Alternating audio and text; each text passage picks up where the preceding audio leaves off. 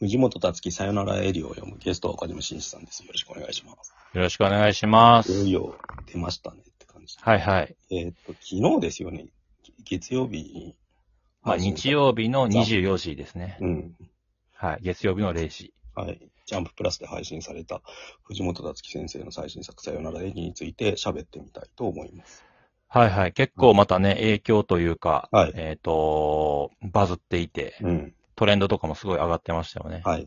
なんかトレンドワードがクソ映画とか、はいあと爆発オチとか、はいあと爆発オチなんて最低っていう、はいなんか知らなかったんですけど、うん。えっ、と、 Fate/stay night っていうゲームの、はい。あの、中のイリヤっていう、えー登場人物が発したセリフなんですよね。なんかこれもなんか、トレンドに上がってた感じでした。うん。あと、藤本タツキで止まって名前が上がってるんですけど、だだあって。うん。はい。で、長山小春っていうはい。妹のテイでやってるはい藤本達樹のツイッターがあるんですけど、うん。それはなんかちょっと後になってツイートしてたから、まず林志平さんのツイートがはいはいはいバズってるっていう、めちゃめちゃ 何十万とかなんかそんなうん。RT だかファボとかされてましたね。うんもっとかな。うん。みたいな感じでしたが、はいどうですか？成馬さん、え達樹ー、先生の新作は？あの、まず200ページじゃないですか、これって。はい。よく書けるよなって思いますよね。なんか、いろいろ考えるんだけど、200ページ書けるからっつって書くってすごいよなって思うん。う。連載、なん、連載だったら何週分ですか、これ？えーでもタコピーの上巻ぐらいでしょわかんないけど。だ一巻分、1ヶ月とかだけど、書くのはもっと多分時間かかってると思うんですよ。連載だと10週分ぐらいはあるんですかね。うん。そうですね。じゃあ連載でやれやっていう気もしますけどいや、ね。でも連載でやっちゃダメなんでしょ、多分な。そこら辺が面白いところで、なんか、うん。読み切りを書くってことが単行本一冊出すのと同じレベルになってるっていうさ。まあ、それが許される作家だからでしょうね。うん。いやー、うん。すげえな。どうなんですか？口ごもってしまいますか？ああ、あんまり、本音で言うとあんま言いたくないんだけど、しょうがないから言うと、はい。まず手法の話したいなと思います。えっ、と、最初の一、表紙がさ、その、さよならエリっていうタイトルがあって、それがスマ、ななんて、横にしたスマホにタイトルが出てる構図になってるわけですよね。それを手で持ってるっていう。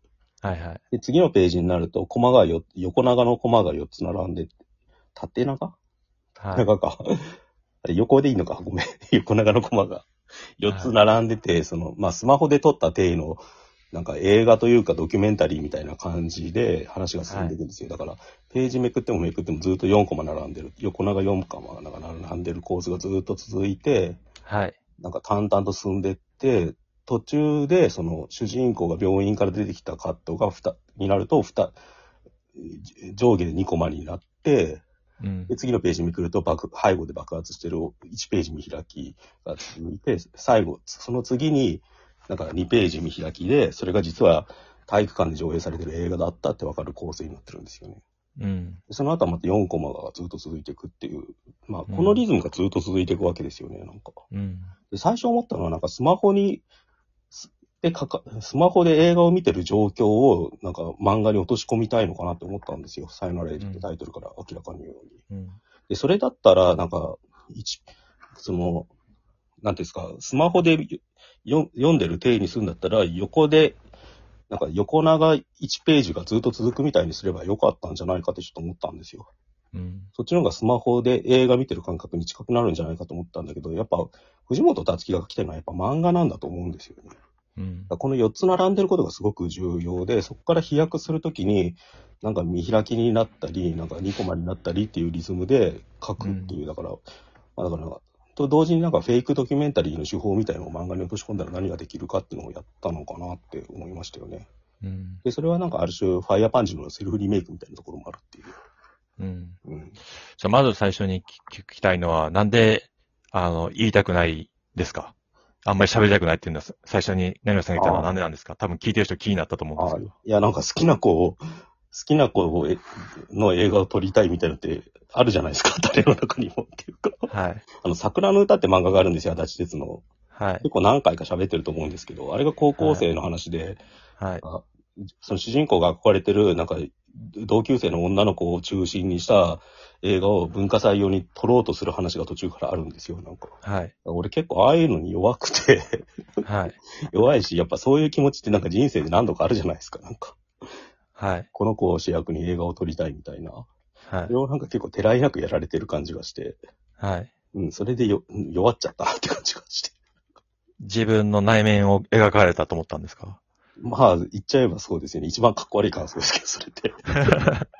で、で、それで終わってさ、なんか映画を上映しました。みん、で、その、まあ、この、あ途中から出てくる女子高生の女の子が、はい。なんか亡くなるみたいな、難病者みたいな設定になって、その死んじゃう姿を感動的に描くことによって、映画に消化しましたって話だったら割と収まりがいいんだけど、うん。そっからさらに続いていくじゃないですか。それで、なんか、うんなんか違うってずずっと編集し続けるうちに引きこもりになっちゃって、うん大学辞めて気づいたら、なんかか働き出して結婚して、なんかそれでもなんか編集を延々としてるみたいのって、刺さらないですかなんか。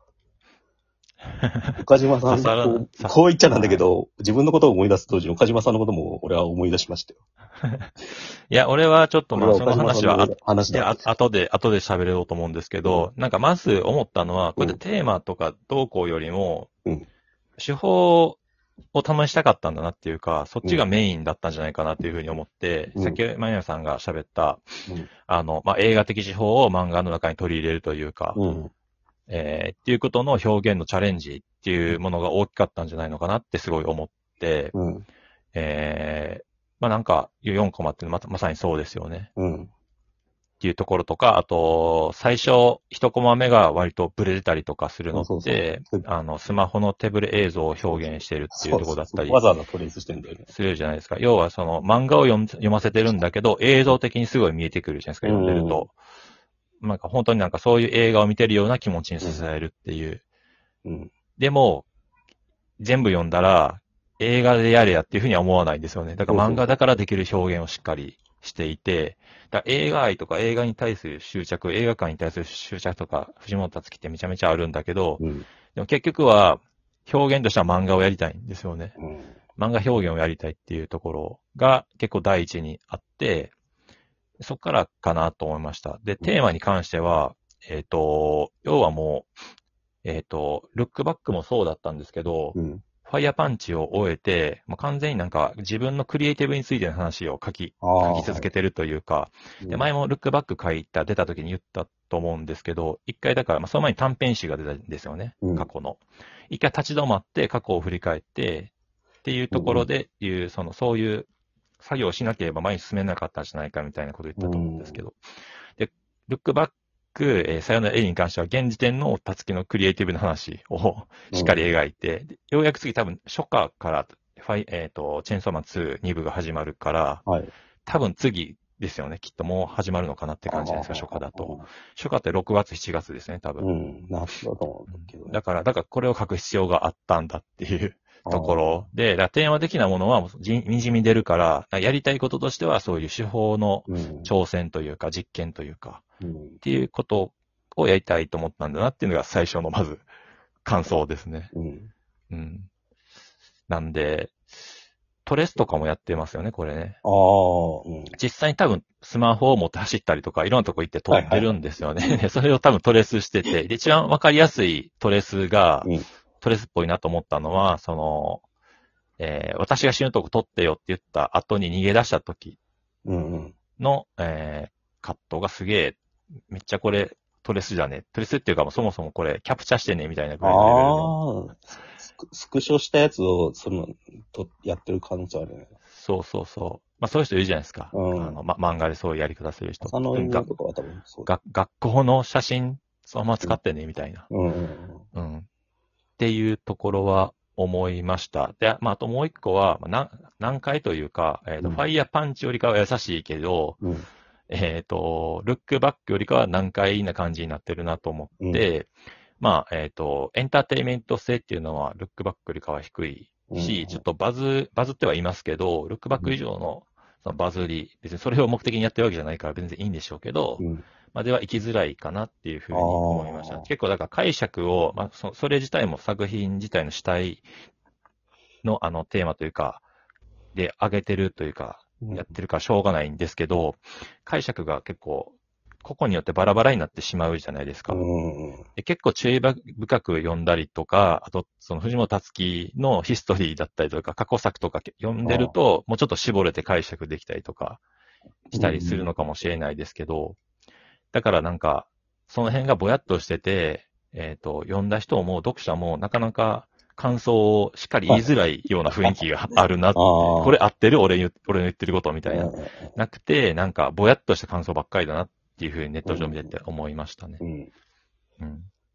それがなんかでもそのままあれですよね。文化祭で最初に上映した時の生徒たちの感想には現れてますよね。なんか、俺うん俺たちなんか今、テンポよく意味不明なもん見せられてしまったわけですかつって SNS の可視化ですよね。なんか。うんで、みんな笑ってて、こんな癖が見た後ちゃって歌いづらいですよ、マジで。つって後に感動的な歌歌うっていうさ。なんかうん。ごめんだからなんかちょっと面白いんだけど考えちゃうのがさ、うん。その SNS でどう見られるかみたいなのを過剰に意識しちゃってるように見えちゃうっていうか、うん、うん。そこが疲れるんだよね、やっぱなんか。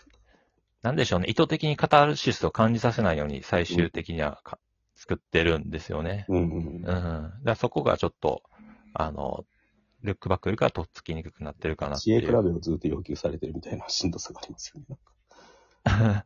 でも、クオリティとしてはまあめちゃめちゃ高いわけで、まあ、好き嫌いで言えば俺はポップなものが好きなので、うんもうルックバックの方が好きだったりはするんですけど、もう全然その、全く無視できないすごい作品っうんていうのはぜ絶対言えるっていう。うん。俺も、俺こっちの方が好きかな、それぐらい。ええそうなんですね。なんかわかんない。でもすげえ個人的な動機かもしれないですよ。なんか。まあね、それは個人でいいと思うんですけど、ど。個人でいいと思うんですけど。まあ、こんな感じで、じゃあちょっとその2に続きます。はい。